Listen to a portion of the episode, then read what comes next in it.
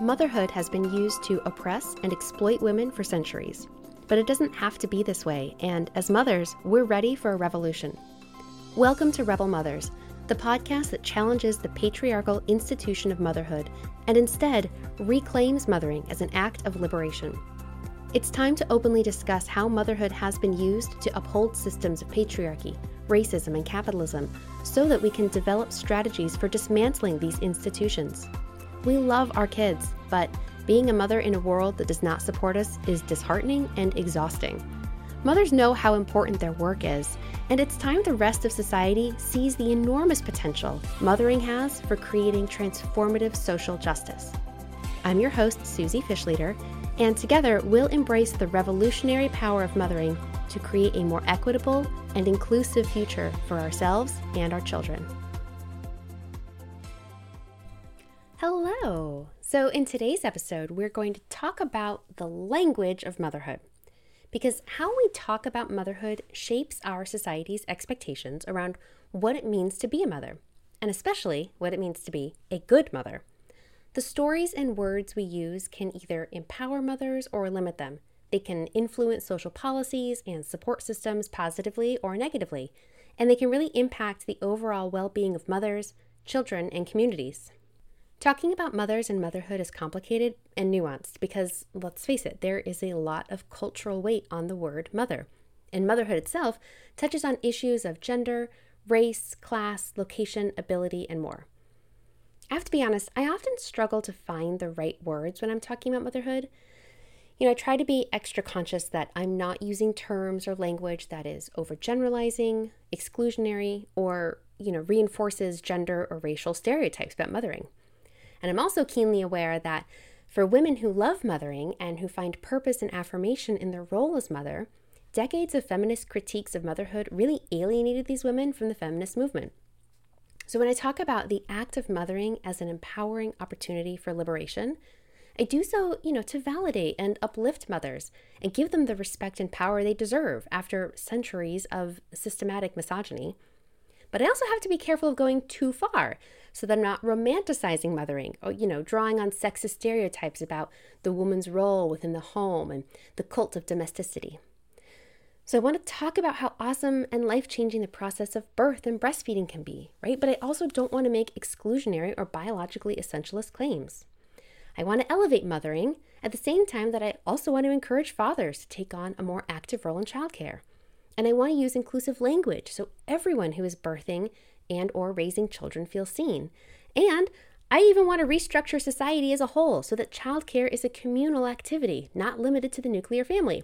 So, yeah, it's hard to clearly articulate the nuances of all of that when I talk about mothers. Because there's not one single definition of what it means to mother a child. And, you know, there's not unanimously shared values among all mothers. But anyone who works with mothers or studies or writes about motherhood or gender or participates in public policy that affects families needs to have a clear understanding of the language surrounding motherhood because having a shared vocabulary means we're all on the same page about what we're actually trying to say. And it allows us to distinguish between different mothering experiences, clarifies that there is not one universal experience of motherhood. So let's start by doing a deep dive on the word mother. Mother is a fun one because it's both a noun and a verb. You can be a mother and you can mother a child. So let's address the noun first. Who is a mother? Well, I consider a mother to be anyone who takes on the work of nurturing, loving, and raising a child and who identifies with the word mother, regardless of their gender or biological relationship to the child. Mothers are created through pregnancy, childbirth, adoption, stepmothering, surrogacy, and loss. Let's take a look at some of the common cultural expectations around the word mother. What do we think being a mother means? Well, I asked ChatGPT GPT to give me a list of 10 attributes that all mothers share.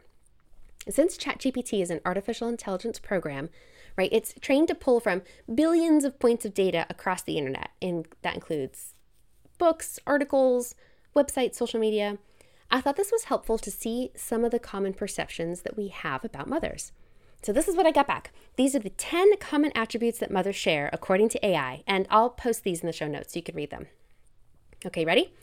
Unconditional love, nurturing, protective, selflessness, patience, empathy, supportive, teaching and guiding, multitasking, and adaptability. So then, out of curiosity, I asked ChatGPT to give me a similar list for fathers. Here's what I got love and affection, provider, protector, role model, supportive, playful, discipline, mentorship, problem solver, time, and presence. Now, ChatGPT did point out that both fathers and mothers are diverse in their parenting approaches, and the attributes they exhibit can vary widely from one individual to another. It also clarified, quote, parenting roles and responsibilities are increasingly shared between parents, and the specific attributes each parent brings to the family dynamic can be unique and complementary, which I appreciated. So again, this is not like a formal study. You know, ChatGPT is really it's an incredibly well-run predictive text model, which means it's not producing original thought, it's not giving you specific result, it's just trained to predict the next word in a given sequence, and so it's not all encompassing. But I thought it was a nice starting point to see what we as a society collectively think about mothers. So what do we think? Well, we expect mothers to be nurturing, empathetic, patient teachers, you know, adaptable and good at multitasking. Well, we expect fathers to be mentors, protectors, playful, and responsible for discipline and problem solving.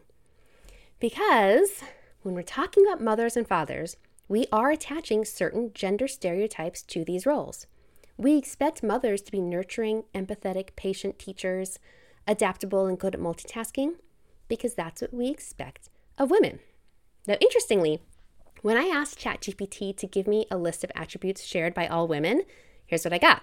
Quote, it's important to recognize that there are no attributes that all women share, as women, like any other group of individuals, are incredibly diverse and unique. Attempting to generalize or stereotype all women based on common attributes would not be accurate or fair. End quote. Because we recognize that not all women are the same, right? Not all women are nurturing or empathetic or patient. But we also know that women have been socialized to behave that way. And so, by extension, we expect these mothers to accept the same qualities. Now, there are obviously many other people who take on the work of nurturing and raising children who do not consider themselves mothers. These can include biological parents who don't identify with the word mother, uh, you know, adoptive or stepmothers who question whether they count as a, you know, quote unquote real mother. And of course, it can include fathers, people like grandparents, aunties, family friends. These are all people who are raising and loving children but don't take the word mother. And so, this is where I want to look at the word mothering because I think as a verb it'll come in handy. It's easier to understand mothering as an inclusive term that anyone can engage in, and it helps expand the concept of caregiving beyond even the biological parents we understand what mothering a child means. And it's interesting to note that mothering a child means something very different from fathering a child. So there are associations that we carry with both words. So let's look at mothering, and I want to compare it to the word motherhood. So, mothering. Mothering is a verb. It is a daily action that encompasses all the emotional labor, bedtime stories, care, love, feeding, and comforting that comes with raising a child. Mothering can be an incredibly profound and empowering experience, and anyone who participates in raising children can tap into this experience. Now, Sara Ruddick, who was a feminist philosopher who wrote about mothering, argued that mothering is a conscious activity that calls for choices, daily decisions, and a continuing alert reflectiveness. And she really advanced a view of mothering as active, ethical, and engaged with the world. So, when I think about all of my favorite parts about being a mom, it falls under mothering. I love watching my kids play and hearing them laugh. I love cuddling them during family movies. I love teaching them how to be good humans and you know, sharing my values with them. These are some of the actions of mothering.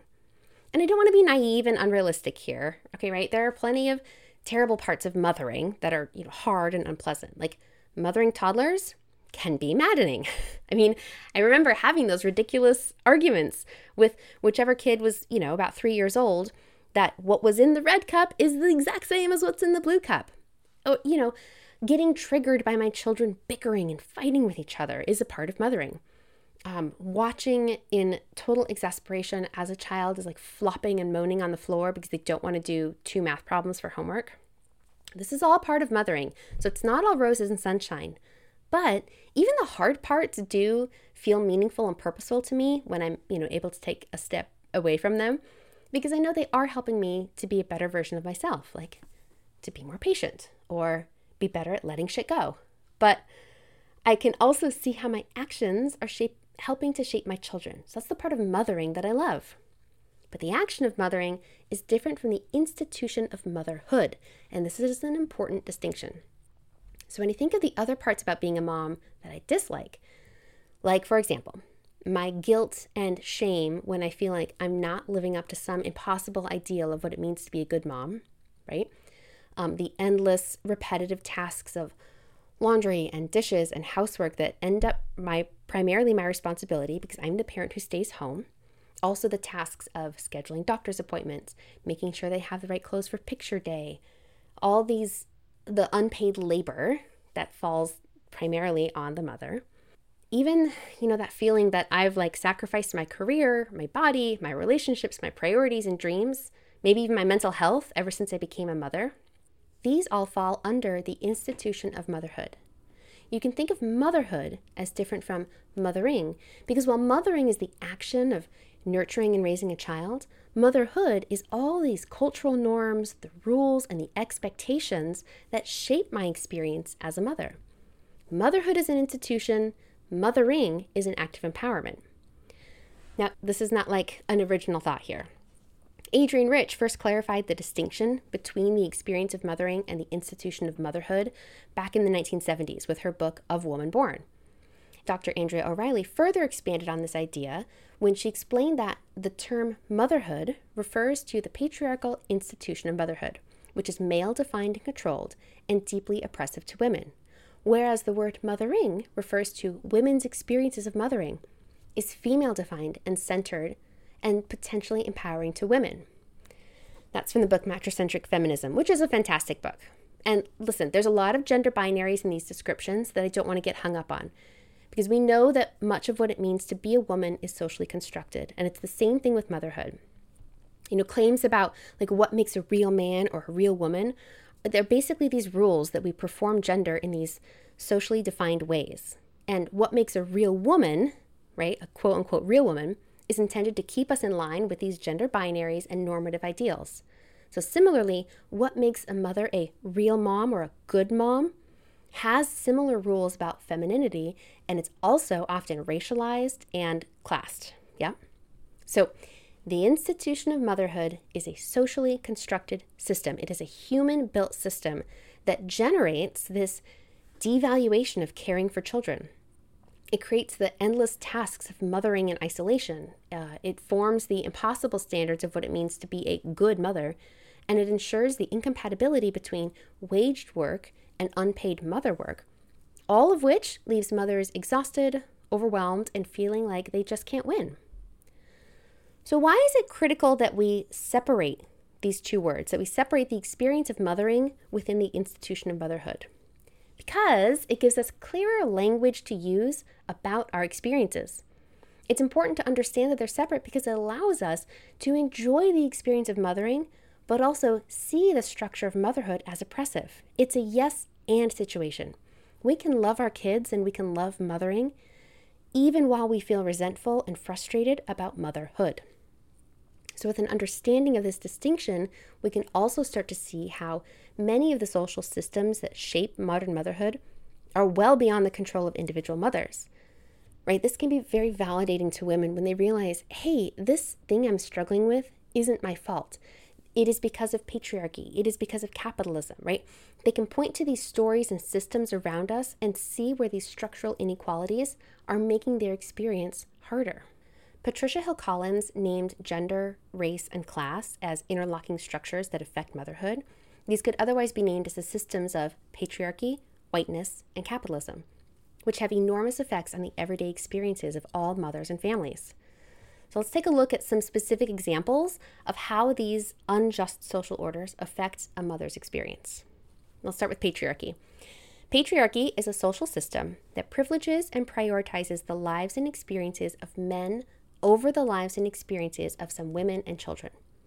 The institution of motherhood under patriarchy impacts the mother's daily experiences of mothering because it creates a standard of motherhood that benefits men over women. Andrea O'Reilly has termed this effect patriarchal motherhood, and she explains how patriarchal motherhood is kind of informed and maintained by some ideological assumptions that cause mothering to be oppressive to women. For example, in patriarchal motherhood is it is assumed that mothering takes place only in the private home, that all women want to be mothers, that all mothers are completely satisfied and fulfilled in motherhood, that mothers are naturally better at caregiving than fathers, and that mothering must be done 24 7. These impossible ideals create an institution of motherhood that make individual mothers feel as if they're always failing in some way. We also see this when we see the results of some of those polls and studies out there that show how much of the essential and also unpaid and invisible labor it takes to run a household with children is done by women because that benefits and prioritizes the lives of men over the lives of women and children, right? This all they all kind of serve to uphold each other. Let's take a look at whiteness. Now, whiteness is the system that white people, their customs, you know, their culture beliefs operate as the standard by which all other groups are compared.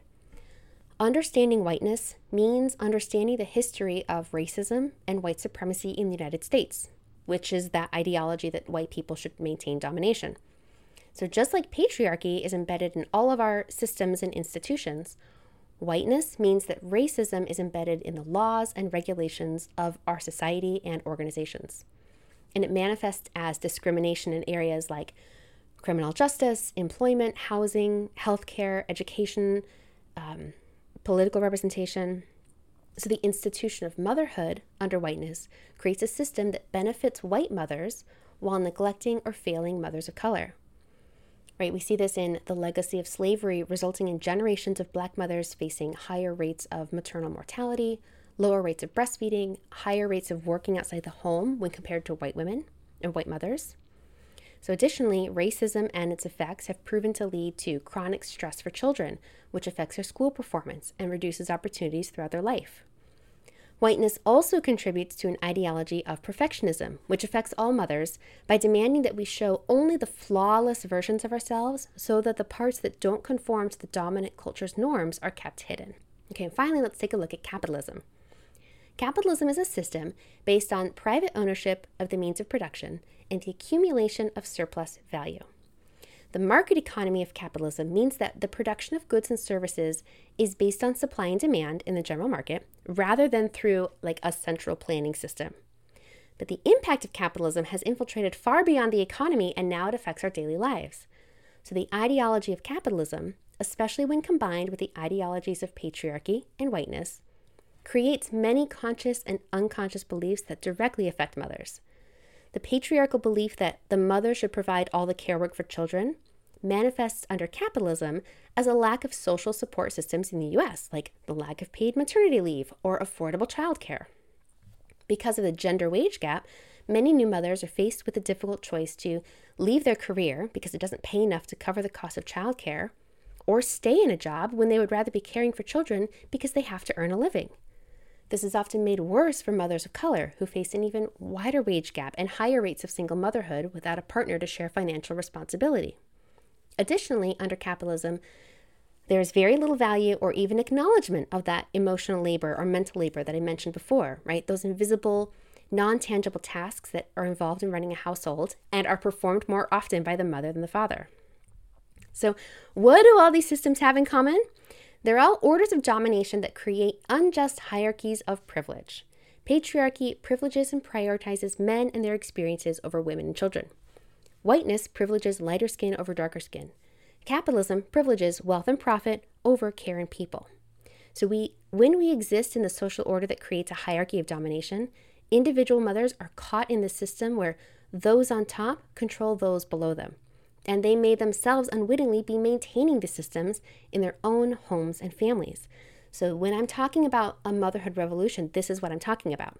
We can begin to dismantle these systems of patriarchy, whiteness, and capitalism by modeling a partnership family system at home. You know, we can look at our mothers can look at their family, their household, and ask themselves, are we replicating a microsystem of oppression that creates this hierarchy of domination in our own home? Or is our family creating a culture of partnership that can be expanded to the community beyond? So, to revolutionize the institution of motherhood, we must become revolutionary mothers who co create with our families a partnership family model. Now, I'm going to do a future episode talking about this idea of dominator and partnership family models, which comes from the work of Riane Eisler and the Center for Partnership Systems. But since this is an episode that talks, you know, just gives some basic definitions so we're all on the same page, just to understand, this is a quote from the Center for Partnership Systems website. Quote, a dominator family is an authoritarian structure of ranking and hierarchies of domination in family, economics, and society. So children grow up in authoritarian, punitive, male dominated families where they observe and experience inequity as the norm. A partnership family models a democratic structure and hierarchies of actualization that empower rather than disempower. Caring is economically valued. Egalitarian and equitable adult relations are the norm. Parenting is not authoritarian, but authoritative and nonviolent. I will link that in the show notes. And like I said, we'll talk about this model and how we actively engage in creating a partnership family model because I truly believe it has revolutionary potential for not only our own individual experience as mothers, but the potential for our individual families to grow and to be nourished, and then even into the community beyond.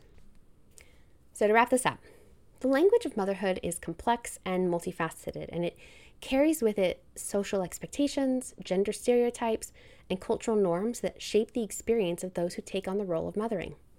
So, we've explored the distinction between mothering as an active and empowering act of nurturing and raising children, and motherhood as the socially constructed institution that is heavy with oppressive expectations and standards. By recognizing this division, we gain clarity in discussing our experiences as mothers and allows us to both embrace the joys of mothering and critique the structures of motherhood. It's crucial to understand that the challenges and inequalities faced by mothers are not individual burdens, but they are deeply embedded in broader systems that govern our society. Once we have this shared vocabulary and a more nuanced understanding of motherhood, we can work towards dismantling these oppressive structures and create a more equitable and supportive world. Stay tuned for more empowering stories and insightful discussions in future episodes of Rebel Mothers. Remember to subscribe, rate, and share this podcast to spread the message far and wide. Learn more at suziefishleader.com, and thank you for being part of the motherhood revolution.